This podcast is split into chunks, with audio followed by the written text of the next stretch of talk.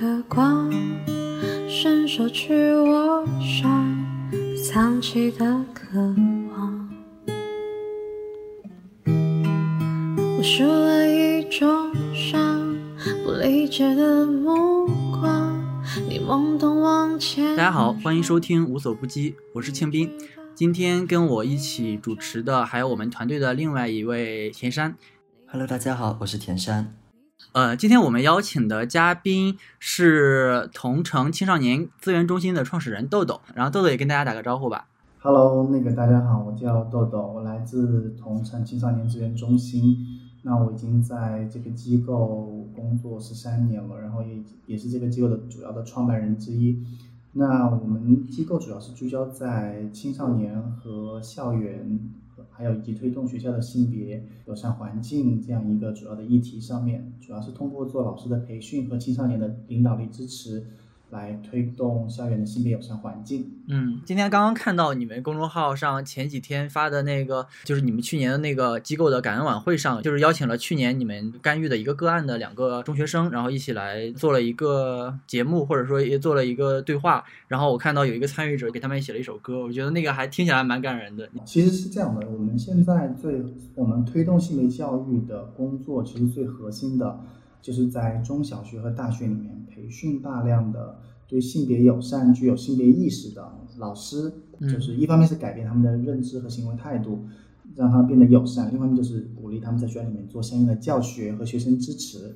那去年的时候，在六月份，我们就在长沙做了一场就是这个性别教育的师资培训。之后呢，其中有一位参与的老师就开始在学校里面慢慢做这样的一些事情。那突然有一天，他就给我们打电话说，他在学校里面就是听到教务主任和班主任给他转接了两个学生，让他来跟他聊一聊。然后他就发现其实是两个孩子，就是睡在一起，可能好像彼此喜欢，嗯但是在这个过程中间就被啊、其他同学知道了他们的这种所谓的不一样，而且可能对同学的生活有一些打扰，比如他们两个睡在一起的时候，晚上会发出一些声音，可能有一些性行为，嗯然后平时的时候也会很亲密的一些行为在宿舍和课堂里面发生，比如说搂抱啊、亲吻啊。然后这个过程中间，同学们可能就会对他们有一些负面的评价，比如说这个，嗯，说他们变态呀、然后可能呃欺负他们呢。其中当时有一个孩子，他是在学校里头可能是属于孩子王，就是典型的坏学生，所以可能平时只有他欺负别人的混，大概呢就从来没有就是别人欺负他的。所以当他发生这样的事情的时候，他可能觉得他有一个把柄被人家抓走了，所以每次当别人议论这些事情的时候，他就很懊恼。所以这个过程中就跟同学发生了很多冲突，在宿舍里面或在课堂上面。有一天就是他们发生争执的时候，他就拿出了这个刀，就是说如果你在讲，然后我可能就就拿刀捅你或怎么样。所以后来这个事儿就闹到了学校教务主任那里，那教务主任当然就反应很快啦，就是请家长啊，嗯然后就请他们写检讨，完了之后让家长带他们去看心理医生，要证明他们不是病。嗯教务主任最常说的一句话就是：“你学习成绩好不好还是其次，重要的是你要心理健康。他们是初中生还是高中生啊？呃，他们两位其实是高一的学生。啊，后来教务主任的这个做法里面就包括找他们谈话、写检讨，然后交代这个所谓犯事过程，也请了家长带他们去看心理医生，要求还有就是请同学监督他们，他们不能在学校的日常生活中间有任何的接触，不然就要开除他们。嗯所以中间其实前前后后一两个月了。那后来这两个孩子就有一个成绩比较好一点的好学生，就是所谓的好学生哈，就出现了一些焦虑的情绪，就说：“哎呀，这个我我可能没办法念书了，就是申请要回到家里去休息一段时间。结果在那个过程中间，他可能也没有感受到家庭的支持，父母因为被出柜了嘛，所以父母也给他们压力很大，所以他在家里一度有轻生的念头。那另外一个孩子也是，就是没有来上课了，所以在这个过程中间，由于长期的这种来自学校、同学和家长的这种多重压力，可能有点让他们喘不过气来，孩子就出现了轻度抑郁和自杀的念头。所以这个时候，可能嗯老师就让他们去找心理老师。心理老师刚刚才在一个月前参加了我们的培训，但是他可能还不是特别知道该怎么处理，但是他就觉得这个事情不对，不应该这么处理。所以老师就觉得说，嗯，动刀对吧？然后或者说就是使用暴力，以及在宿舍里面发生这种亲密的关系，影响同学的生活，这个可能是个人行为边界和行为问题，但是跟性倾向是两码事儿，所以老师就觉得不应该这么处理。但是他也觉得自己好像不一定有能力去影响教务主任，或者说也不知道该怎么处理，没有这方面的经验，所以后来就转折到我们这边，嗯我们才开始了跟进。前后大概跟了三个月，所以中间我们就开始就是跟老师聊聊聊电话，然后了解情况，然后通过老师那边又联系到了教务主任，然后拿到了两个孩子的联系方式，跟他们在暑假的时候又通了两三次电话，去建立这个信任关系，一直到后来到了去年的九月份吧，然后他们要开学了，我们本来就准备去他们学校去跟老师做交涉，正好准备出发之前，然后就听到老师已经在新学期开学，觉得他们两个人同性的这个问题没有明显的改善，所以就要决定开除他们，就有点威胁他们吧，啊。我觉得有点就是恐吓他们，你们一定要改或怎么样。所以后来我们就直接跑去了嗯。学校，然后去了学校之后就花了一下午的时间，大概六七个小时吧，跟心理老师、两个孩子，然后双方的家长，然后还有教务主任、班主任。就是逐一的做了这个聊天，我觉得对于家长来讲，可能就是做科普跟情绪的安慰，嗯然后让家长知道，如果不接纳的话，他们可能面临什么样一个后果。然后另外就是跟教务主任去谈，我觉得一方面是科普，对吧？然后另外一面就是让老师知道这个这这也是相应的后果吧。孩子那方面就主要是做情绪支持，而且在见到孩子之前，其实我们已经跟他们有比较好的情绪信任关系了。所以孩子这个沟通过程中间，其实就会有很有趣的是，一开始他们两个跟我们打电话的时候都会说啊，我们不是同性恋呐、然后到后来就特别那个，然后他们今天那个不是来参加我们的晚宴嘛，然后他们拍了好多他们在那个我们办公室还有外面去逛街的时候牵手亲密的那些照片，我们就说这些孩子怎么可能不是同性恋呢？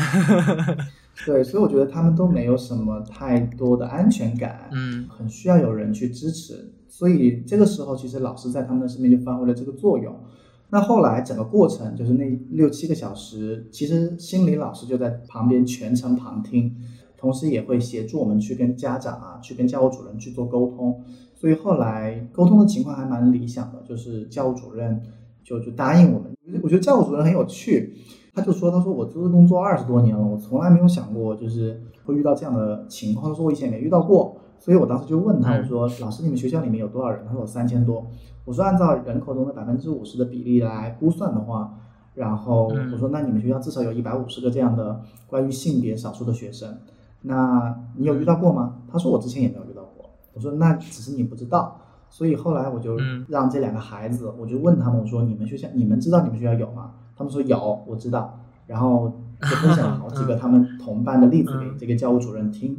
所以教务主任也觉得，他就说，他说我们也没有机会接受这样的培训，我们也没有机会去学习，然后之前也没有遇到过，也没处理过，所以只能按照异性恋学生。他说，异性恋学生如果谈恋爱，异性恋学生发生暴力的话，我们也照样是开除的。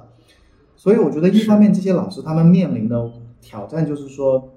学生在变，有各种各样的一些需求性的状况，他们怎么在教学方法和学生工作上面掌握更好的技巧，是不是开除和训诫就能解决问题？另外一方面就是他们在意识上怎么对于学生各种各样新的一些问题变得更加敏感，比如说性别，嗯比如说情感，对啊，比如说心理健康。所以我觉得其实现在老师要把这个学生工作做好，其实挑战还挺大的，特别是对于中小城市来讲，老师其实缺少这样的资源，但是就是可能在主流的这种教育的培训体系和老师的这种管理里面，其实是很缺乏这些东西的。后来教务主任就跟我们这个聊天非常慎重，我觉得教务主任也很开明。那他就说，他说我们其实还很需要这样的培训，所以后来心理老师也特别主动，他就去争取了这样的机会。后来让我们给那个市区、那个县城里面的大概两百位老师，然后做了一次两个小时的性别教育的讲座，就给大家科普一些基础的知识。后来还做了一次学生讲座。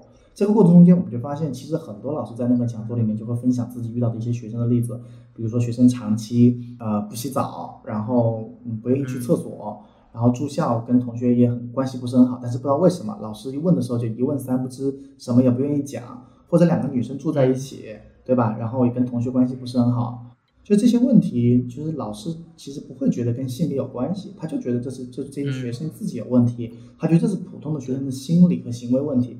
所以我觉得，在这些学生看起来普通表面的这些心理和行为问题背后，其实都暗藏了一些看不见的东西。我觉得如果老师能够建立这些问题的敏感性的话，其实可以更好的帮助他们去处理嗯这些情况的。所以这个不是我们的需要，我觉得是老师的需要。嗯，就是你刚刚讲说，后来你跟教导主任，包括跟心理老师去打了一些交道之后，他们可能比较相当于比较开明或者比较友善的处理了这个问题。但在此之前，他们呃学校或者说学校的这个老师或者像教务主任属于学校的管理层，他们是对于多元性别也好，或者对于性少数这些也好，是完全没有了解，或者说他们是一个比较负面的态度吗？我觉得他们的态度还挺典型的，就是其实中国大多数的这些老师，特别是基层的，比如说中小学啊或者小地方的老师，很多老师其实没有这方面的概念，就是他嗯不是不友好，是他真的没有了解过。就是他人生里面可能没有听过性少数或者说同性恋这个词，或者听过之后也从来不会想到自己的学生里面有，官方的这些老师培训里面也没有接触过这些内容，所以他们更多的就是意识不到有这方面的问题。嗯。到甚至都谈不上说是不友善。我觉得那种，比如说像这个教务主任，两个教务主任，他们嗯。体现的那种不友善，就是一直我觉得唯一的体现就是他们觉得这是病，但他觉得你有病的情况下，他也是让你去，比如说去治疗他也是希望你还是能好的，对你去看病，你去看心理医生。所以他们所谓的那种，我你要证明自己不是病这件事情，可能真的还不是说特别恶意。是是，就我听下来，我觉得这两个就是这些老师相对来说都还是比较友好的，就是因为其实平常我们自己看，包包括比如说看，因为他们的那个年龄大概也是，我不知道他们年龄是四五十岁，或者说中中年，概四十多岁吧，对对我，估计最多就四十五岁左右。就是想象中感觉那一辈人好像他们的那个接纳程度会稍微来说差一些，但其实实际上感觉就是你说的这几个呃老师都还蛮好的。然后主要的这些学校里的学生的话，其实是做了一些培训或者讲座，然后你能明显感觉到他们会有什么态度上的变化吗？或者说他们原来的态度就是什么样子的呀？呃，我觉得在这个例子里面，其实学生的的态度，我觉得可能就是因为你跟我不一样，也是因为没有这方面的意识吧，所以就会欺负他，然后，嗯、而且也影响到他们的一些呃生活了嘛，所以主要当时比较反应大的可能是那个宿舍里面的同学，以及班上的一些以前被这个男孩子欺负过的，嗯，但是如果老师一开始就有这种性别意识的话，嗯。我是觉得其实可以起到很好的预防作用，就是起到很好的引导。因为比如说有时候老师也觉得这个是个问题，老师甚至都还像这个例子里面，老师会要求他们去做监督或者打小报告的这个角色的话，其实很多同学就觉得这一定是有问题，觉得你就是不好的。但是如果这个过程中间老师在课堂上或在某些场合加以引导的话，其实同学的行为很快就变了。因为后来我们只做了讲座嘛，然后我就说同学后来有在找你们麻烦或怎么样的话，他说没有，他说已经好很多了，他说最多就是有个别的人在背后小小的议论他，他说偶尔还是会有，但是都不会像以前那样就是说很公开的怎么样。所以我觉得孩子的这些行为是可以通过老师或者说整体的氛围去做一些引导的。但他们其实本来就已经是高中生了，那就你的这个案例里来说，他们这些高中生对于性取向之类的这些东西是有比较明确的认知的吗？我觉得普遍来讲，其实大家都会知道的，就是现在特别是沿海城市跟大城市里面的高中生、初中生，很多都很清楚，嗯但是未必是很了解的。我们最近有一个关于校园性别环境的一个研究，是跟一些学者嗯和嗯联合国教科文在做的。然后我们在十几个学校吧线下做研究，收集了三千多份问卷，其中里面就发现，其实还有将近过半的中学生是从来不知道性少数是什么回事儿。嗯而这些学生普遍都分布在小城市，对，就地区差异很大吧。对我也是在一个县城里上高中，然后我高中的时候也是小范围出柜吧，可能就是大概身边的比较要好的朋友们，可能也有也有十几二十个人，可能大概都是知道的。但好像关于这个事情，我们从来就没有过任何的讨论或者纠结，就是大家好像就很自然的就觉得就是这样，那就应该就是这样。然后，所以我我不知道，就是现在大家现在学生会不会了解的更多一点？田山，你那边你是不是已经出柜了？跟家里？部分吧，你觉得就在你现在高中的情况的话，大家对于这个事情是有认知的吗？我觉得是相当的认知，因为我读的呢是国际课程，所以大家对于这个东西是相当的开放，包括我们的老师大部分都是外国人，再加上目前呢，我觉得现在的互联网真的是给了很多人就是这样的机会。就比方说拿前两天发生的一个事情，就是我一直以为是一个直男的朋友。他在嗯 QQ 空间里面说她有男朋友了，我当时整个人都震惊了。啊，所以大家对于出柜这个事情，以及对于性取向这个事情，大家是可以比较直接的公公开的讨论的，是吗？对对对，当时那个同学的评论区下面就刷了几十条九九，呃，就是对，就是比较祝福的。对 对对你一说我都不知道这是什么意思。我觉得就是现在出柜或者说愿意分享的孩子会越来越多，对，但我觉得可能有两方面，一方面是有些孩子他们就没有太大的风险意识，说自己可能会面临什么样的局面，就是我想讲出来，对，但另外一方面就是有些孩子就是因为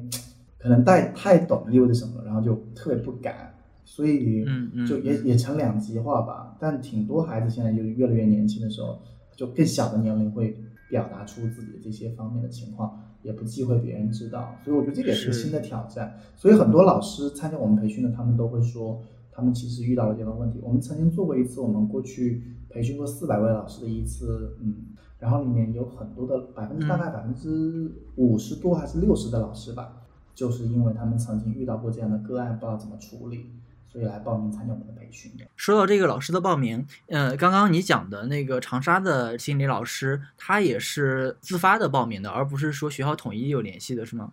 呃，这个老师是自发的，但是、呃、我们也有学校或者是政府部门，因为我们现在教师的工作主要是分两条线，一条线就是我们对外报名，然后老师们报名这一部分老师其实基本上就是积极性很高，然后他们在教学中间遇到了问题，他们的确是带着很多的需求和困惑来的，所以他后面在执行力上也会比较强，就是他愿意把我们教的东西和我们提供的课件去运用。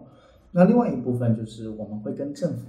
比如说教育啊、妇联呐、然后可能会跟这个学校啊，甚至一些教育培训机构去合作，做一些普及的工作。那这一部分的，就是属于类似于有点像行政安排。那老师通常其实没什么需要，嗯但是你讲了之后，他有一种哎启蒙的感觉，所以通常这种培训就是老师的意识会很大的提升，但是行动力就不会很强，就是老师后续比较少会做这方面的工作。对，但是他会在培训里面，比如说最后剩下的时间里，他会分享很多这方面的例子。像我们在上一次在长沙给就是通过心理老师和这个教务主任啊、做那个讲座的时候，嗯当时就有七八个老师站出来，最后就完全没有人提问，全部是在分享他们遇到的学生案例的故事。对我觉得老师们的需求还是在的，对，所以后来也是提醒了我们说，我们应该就是除了主动报名的老师之外，我们也要覆盖更多那些完全不意识到这些是问题的那些老师吧。哎，你刚刚说你们在长沙，包括你之前去给老师做培训的时候，经常会有老师去分享他们自己遇到的一些案例。然后你在你的经验里，这些老师们最常碰到的一些问题会是什么呢？我觉得常见的问题可能有两大类，一类呢是在某些学校，就是在教育和学校这个环境下面，有一些场景嗯其实是跟性别有关，但是老师完全不知道怎么处理。比如说，嗯，有学生他可能因为比较女性，男生或女生他比较女性或男性化，他在班上长期被嘲笑。比如说，就是可能呃，有个老师就说啊，我的学生就是在课堂上面提到某些词的时候，就是比如说提到娘，全班同学都会望着一个人，或者都会笑，甚至会有人指着他，就很尴尬呀，对吧？那这个时候该老师怎么处理？嗯其实老师并不知道怎么处理，而且有些时候这些学生还会特别望着老师或望着某一个人，希望他能够站出来声援一下，但其实并没有人懂得该怎么去处理这个局面。所以我觉得这个中间其实是很多老师的困惑。另外一方面就是老师会遇到很多的具体的个案，比如说学生自杀了，嗯，然后情感啦。我们有一次的培训上面就有老师，他说有个学弟呃学妹给学姐就是写信表白，学姐就很不知道怎么办，然后就就告诉老师说我应该怎么处理，然后老师也不知道怎么办，然后而且后来老师就在征得师姐的同意下，然后就找了孩子聊天，然后告诉他做了一些思想工作，然后怎么样，但是这个孩子还是不能再给他写信，那怎么办呢？那老师就不知道该怎么处理了。所以可能这里面有很多这样的问题，包括我们刚刚前面提到，就是有一个男孩子，就是他长期不洗澡，就在宿舍里面，就是身体的味道特别重，同学不爱跟他玩，他也不想跟同学打交道，所以那老师就很奇怪啊，你这个人跟别人不太一样，但他不知道该怎么处理。但这些背后其实都跟他们的性别的经历或个人的身份是息息相关的。就这种个案的话，你们去给他们开展培训之后，他们在这些个案上就能够有一些更好的解决方案吗？还是说，可能他们遇到个案还是会来单独求助你们？我们有一个阶段，就是更侧重在意识和教学上。但是我们现在发现，老师们提出个案的需求越来越大了，所以我们最近不是在网上嗯推出了很多我们的网上课程嘛？其实我们是把我们的整个教师培训的那个体系分成了三节，有很重要的一个模块儿，就是教师的个案处理。嗯所以其实我们还蛮看重老师未来的这部分的提升。那之前的话呢，其实有一些老师他们就，因为我们培训里头一个是意识嘛，一个是意识态度，然后一个是那个呃教学技巧，一个是个案处理。那在教学技巧里面，其实有些老师大概已经知道要怎么做了，而且我们常常会跟老师说，嗯你不要怕你处理不好，其实你重要的是态度，你怎么让学生感觉到安全，感觉到他被接纳，感觉到老师感觉到老师的非评判，感觉到老师的这种保密和可以被信任。所以当有了这些之后，才是处理问题的前提。但是其实很多老师会先关注技巧，所以像刚刚说那个不洗澡的那个孩子那个问题嘛，那我们常常就会跟老师说，你首先要处理的不是他洗不洗澡这件事情，而是你要让孩子信任你。你要让孩子信任你的话，你不是今天我要跟你谈话，所以我要信任你，而是说我平时作为一个老师，我怎么身体力行的去建立这样的一种榜样。老师是开明的，是性别友善的，所以我们跟很多培训的机构不太一样的是，因为本身在国内做性别教育比较少，但官方的培训它可能就是说我们我们讲课就好了，但是我们就说老师怎么把自己相信的价值活出来，怎么身体力行的去给学生看到我是友善的，这样的情况下，当学生遇到问题的时候，我才会来主动找你，以及就是我愿意做到就是性别友善。所以我们会有一个板块是专门跟老师去讨论学校里面的校园的这种性别的现象，然后哪些老师的行为可能会让学生感觉到不舒服，哪些行为是让学生会因此讨厌你，哪些行为和言论是你可能会伤害到学生的，那你要讲的话，正确的做法应该是什么？所以其实还蛮看重这个部分的。那现在我们三点零的版本里面就会加上就是个案的援助和处理，包括中间怎么跟 NGO 和跟校外的机构进行这个转介合作。啊。哎，我还蛮好奇的一个事情是，因为你刚刚讲说来参与你们教师培训的，可能主要有两个两类，一类是自己主动来参与的，另一类经过一些合作机构然后去开展的。那前者他们自己主动来参与的这一些的话，他因为他们毕竟是去呃学校里开展所谓的多元性别教育的一个直接的执行方，那他们在去开展的时候会面临一些不管是学校还是说家长啊之类的这些相关的阻力吗？我觉得总体遇到阻力还是比较少，对，还是比较小。嗯呃，可能取决于几方面吧。一方面就是老师是私下做，啊因为因为其实我觉得，不管是在大学、中小学，那教学其实通常是老师自己的事情，就是会有一些基本的审核跟把握，但我觉得不会到每一个细节都把握得像比如说心理课，对吧？中小学的心理课，嗯，那这个课呢，我觉得老师会定一些主题，写一些教学提纲，然后给学校去把关。但是至于说，比如说恋爱和情感，或者叫恋爱与性别、嗯这种课，可能不会具体到每一节要讲什么都都那个。所以我们的目的也不是说我们要进入校园，而是说我们怎么支持学校的老师开展工作。嗯所以我们的那个做法以及现在的现实情况，就不是那种大张旗鼓的做法。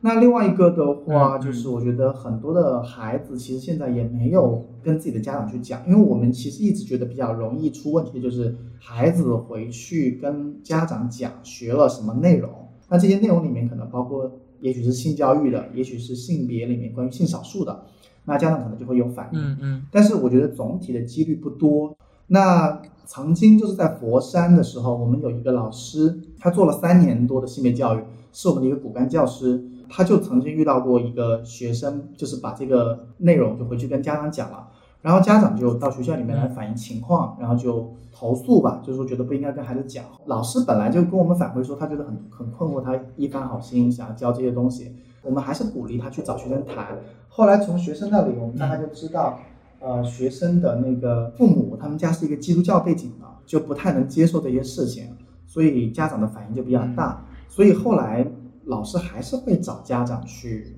聊为什么要看这些事情。最后的情况，我觉得还是比较理想吧。家长和孩子就觉得，那反正我自己的态度上是不会接受的。嗯嗯但另外一面，他们觉得，哎，就是老师可以教不同的声音也可以，但我觉得不会每一次都这么幸运。啊那另外一方面就是可能来自于校方吧，可能校嗯呃有有些保守，所以在学校里面，即便我们给了这些课件，做了这些培训，但不是每个老师的教学内容都一样的。可能有些学校的老师他们就只教其中一两个主题，他就不会教关于性少数这个内容。所以我们就觉得还是会有一些挑战，但我们尽量的在创造一些机会，比如说我们会把性少数的内容融入到不同的主题里面，就确保就是老师们在有限的空间里面可以做的最大化吧。嗯嗯，你刚刚提到说一些学生或者很多学生，他其实呃听了课之后不会回家去跟家长说，这方面原因是什么呀？我们当时没有专门去做过这个了解，我们说没有专门去跟家长讲，就是因为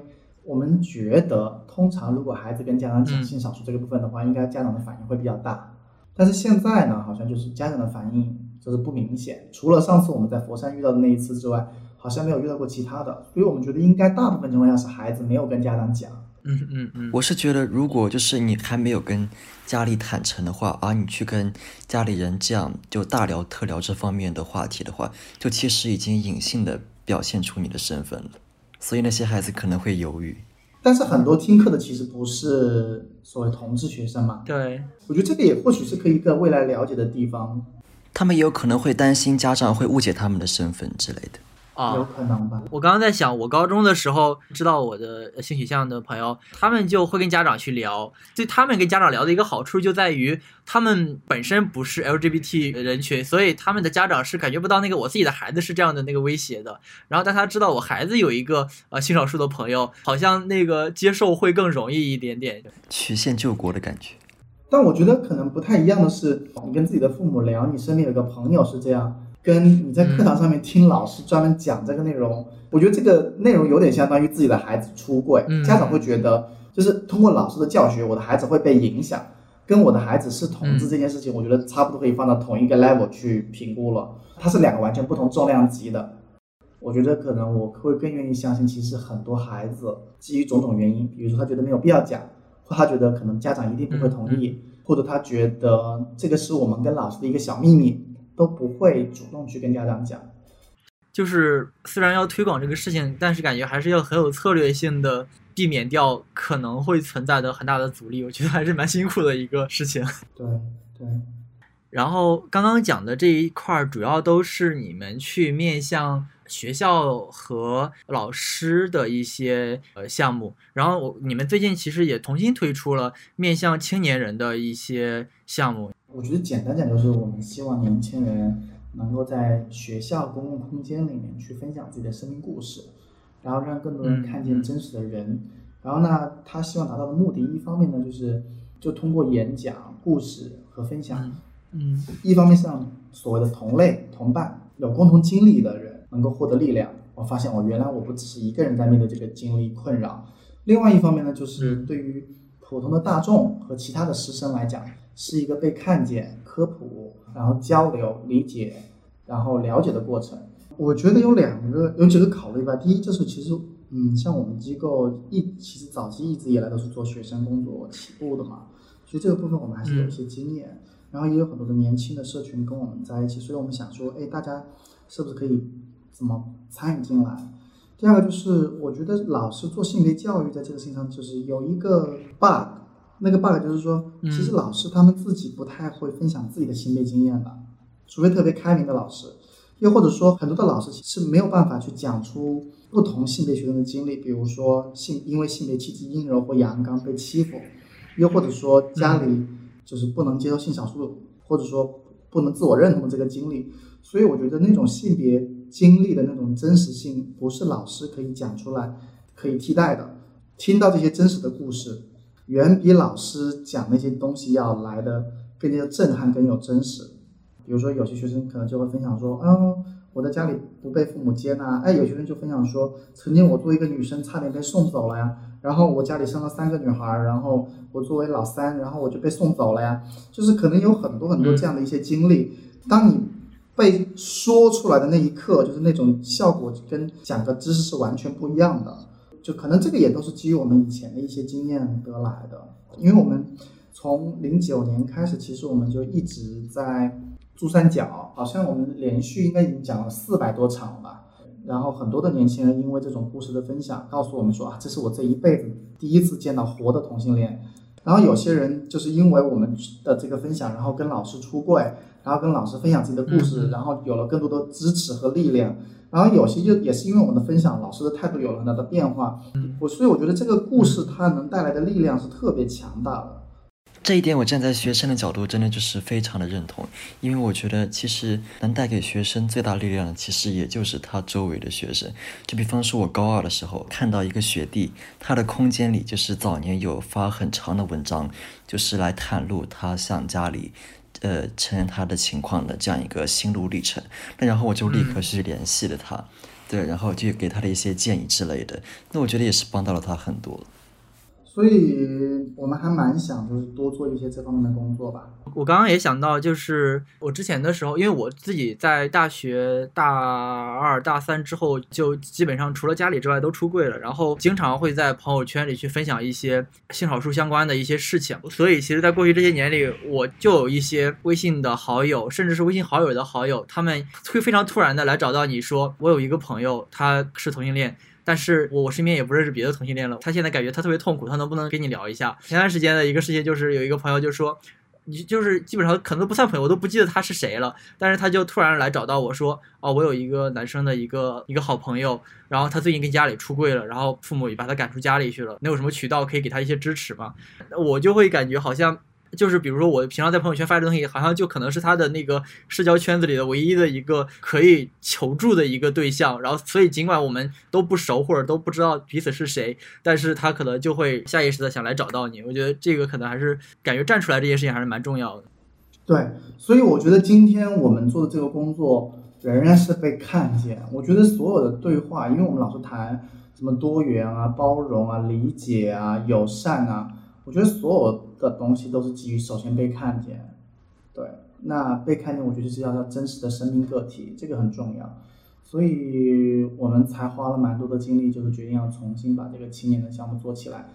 然后我还有一个问题，就是因为我自己个人一直对于 LGBT 平权或者说是一些公共议题比较感兴趣，但我其实自己会有一个感觉，就是在性少数的社群里面，大家。就是可能不会是所有人都对，就是这种社群的平权会比较感兴趣，甚至说可能只是非常小的一部分人会对这个感兴趣。我其实也有尝试着去跟一些人聊过，可能一些人会觉得。就是我自己过好自己就可以了，但另外一些人会觉得说，比如说我们就拿 LGBT 平权，或者说性少数就是平权这个事情，或者同性婚姻，就类似于这样的一些可能看起来是很阶段性的一些很重大的一些目标来看，他会觉得这个事情非常的遥远，出于这样的一个目的，会不愿意去参与。我不知道你有没有经过这样的一些看法，然后以及你自己是怎么想这些事情的？我觉得你那速度说的很对，因为其实人就是很现实的嘛，他能给我带来什么变化呀？我觉得很多人都会说啊，就是同志社群其实并不同心协力，因为其实同志社群覆盖的阶层和面也很广，他作为一个身份，他其实在社会上有一部分的人其实还掌握相当好的资源，但他为什么不能发挥作用，不能不能积极发生？我觉得就是你说的那些问题，对吧？比如他觉得太遥远了，不是一下子啊，然后要怎么怎么样？嗯但我觉得更重要，我自己的一个经验是，我觉得是这些人从头到尾就是没有被社群滋养过。没有被社区支持过，他没有感受到那个支持的重要。就是你要么就是特别苦过，你知道那种苦是个人无法抗拒的，所以需要有人做事情；你要么就是苦过或没苦过，但是你一定就是感受到被人支持过，你知道支持过的那种温暖和陪伴的重要。但是我觉得通常来讲，大多数人就是没有经历这两个，所以他不知道那个支持对人到底意味着什么。大家会觉得哦，短期之内是无法实现同性婚姻，但同时他也不太知道这个推动同性婚姻的过程，同时也可以给每个具体的人带来怎样的希望，带来怎样个体的影响。对。哎，你说这个，我觉得特别有意思，因为我前段时间就是因为这个事情，我跟一个朋友就可能比较深入的聊了一下，因为他人蛮好的，就是我们平时就是我，他也知道我可能比如说做一个播客呀，或者我平时转发一些东西，他也觉得哎挺好的，但是我就会问他说，我说你为什么不会想着？但虽然这样讲听起来好像有点道德绑架，但是我问他我说你为什么你自己不会愿意去转发一个这个东西或者参与这样东西呢？他会觉得啊好像挺远的。那我说你自己有没有感觉到被歧视过吗？他说我没有啊。我说，呃，那你现在出柜了吗？他说没有，主要可能就身边的几个好朋友知道，但是同事们和家里都不知道。我说你为什么不会跟家里出柜呢？那他的下意识的反应就是说，可能是我不够勇敢。我就会跟他聊说，我说那我在我看来，这可能就是一个社会性的一个因素，才会导致说你需要去勇气才可以去向别人告诉你的性取向，但是异性恋是不需要的，所以这个时候在我看来，也就是受到了歧视呀。但但我比如我跟他那样一讲，他会觉得哦，好像是这样的，呃，但是。可能在我们日常生活中，很多朋友就是他，如果说没有在因为性取向受到过非常直接的打击或者是冲击的话，可能他会不太有这种比较明确的觉得我作为一个性少数的社群是有被歧视或者是有被伤害的这种感觉，所以可能呃后期的参与也会更弱一些。但是我觉得其实很多人是知道他们被歧视过的，嗯，因为我觉得这个也跟另外一种更大的社会文化就不单单是跟同志议题，是我觉得我们这个社会的文化里面。鼓励一种利己的跟各自安好的文化，就是因为你要期待社会的改变，期待人与人的支持，期待每个人都激发善，这个太难了。但是能做的就是各自安好，就是我面临困难的时候，我面临歧视的时候，我已经自己解决了，最难的时候我自己熬过来了，这是一方面吧。我觉得很多人多多少少就是因为这个身份经历过歧视的，那所以你说他不能感受吧？绝对能感受得到。现在新闻上随便有一个这样的新闻，或网络上随便一个这样的讨论，他不可能不听到身边的人的评论。可是他为什么不做点事情呢？就是因为，就是从那个社会变革上来讲，就是就是要变化的成本太高，可是安于现状的成本太低，就是更容易。嗯，我意识到很多人都遭受过欺凌，或很多人遭受过歧视，可是他仍然不参加，是因为他遇到那些歧视和欺凌、那些羞辱的时候，那些不公正的时候，他当时靠自己的个人力量熬过来了。而且也没有人给他支持，所以他也无法比较。别人如果在那个时候给他支持之后，他可能会没有那么难，对吧？嗯，这种对比是他的生命经验里面没有的。对，我想到我看一个美剧，然后就是其中的那个女主，她就是小时候被她的舅舅强奸过，她已经到中年，她妈妈已经老了，她跟她妈妈讲这个事情，她妈妈就说：“我的小时候被谁谁谁谁谁谁性侵过，然后你的姨妈谁谁谁谁谁谁被都被性侵过，我们都是这样挺过来的，你也可以挺过来。”我感感觉感觉是一种这样的心情。对呀，对呀，对呀。我还有一个问题，就是像你，你其实是从大学开始，包括一直到现在十多年的时间，一直在做性别或者性少数的相关的公益的事情。这方面的一个公益项目或者一个公益的一个议题的推动，好像是一个很漫长和一个很缓慢的一个事情。就是好像说那种非常重大的阶段性的胜利和呃。行动路径都不是那么的清晰，比如说像美国去做 LGBT 平权，那它其实是有一个比较清晰的一个路径。那在中国，好像这其实是一个不是特别清楚。那我就会比较好奇的是，像你去做这些事情的动力和成就感会是来源于哪里？首先，我觉得其实一样的，还是会有一个路径的。就拿同志跟性别，我觉得第一个阶段当然是去罪、去病。嗯。那第二个阶段就是去污名，然后第三个才是说平权。中国现在这个阶段仍然处在一个去病跟去污名的这个一个相对交替跟交叉的一个阶段，就还我觉得还远没有到平权。因为我觉得我们今天讲那些什么平权那些东西，就是虽然有很多的所谓的所谓制度性的诉求，但我觉得这些制度性的诉求有些可能是可以实现的，但大部分的诉求其实我个人是比较悲观的。它不仅仅是来源于现在这个社会文化跟结构，呃，这个社会制度，我觉得更多也来自于就是现在的这个公众的意识和和看法，还有社群的可见度。所以我觉得我自己的判断是，可能至少在未来十年、二十年，甚至是三十年，我觉得我们最主要的这个策略或者是目标，仍然是可见跟去病去污名，就是因为因为我觉得去病化跟去污名化。这这归根结底还是可见，所以我觉得不管是亲友、父母、教育、政策，我觉得它核心最基础应该起到的也是最重要的作用，就是可见。然后在这个可见的过程中间，去除去病跟去污名。我觉得至于说什么同性婚姻也好，什么也好，其实我觉得都是那都是在这个基础上才可以想象的。那你如果把这个理清楚的话，我觉也不一定是，我觉得不一定是要认同我的观点了。就是你自己知道是在哪个阶段或者哪一节的话，你其实自己是知道在那一节需要完成的任务或那一节相应的工作，它需要所达到的效果是什么。那第二个的话，我觉得就是我觉得很多时候，特别是现在这个环境下，呃，每天我们都会面对很多的冲突矛盾，不只是在性别或 LGBT 议题上。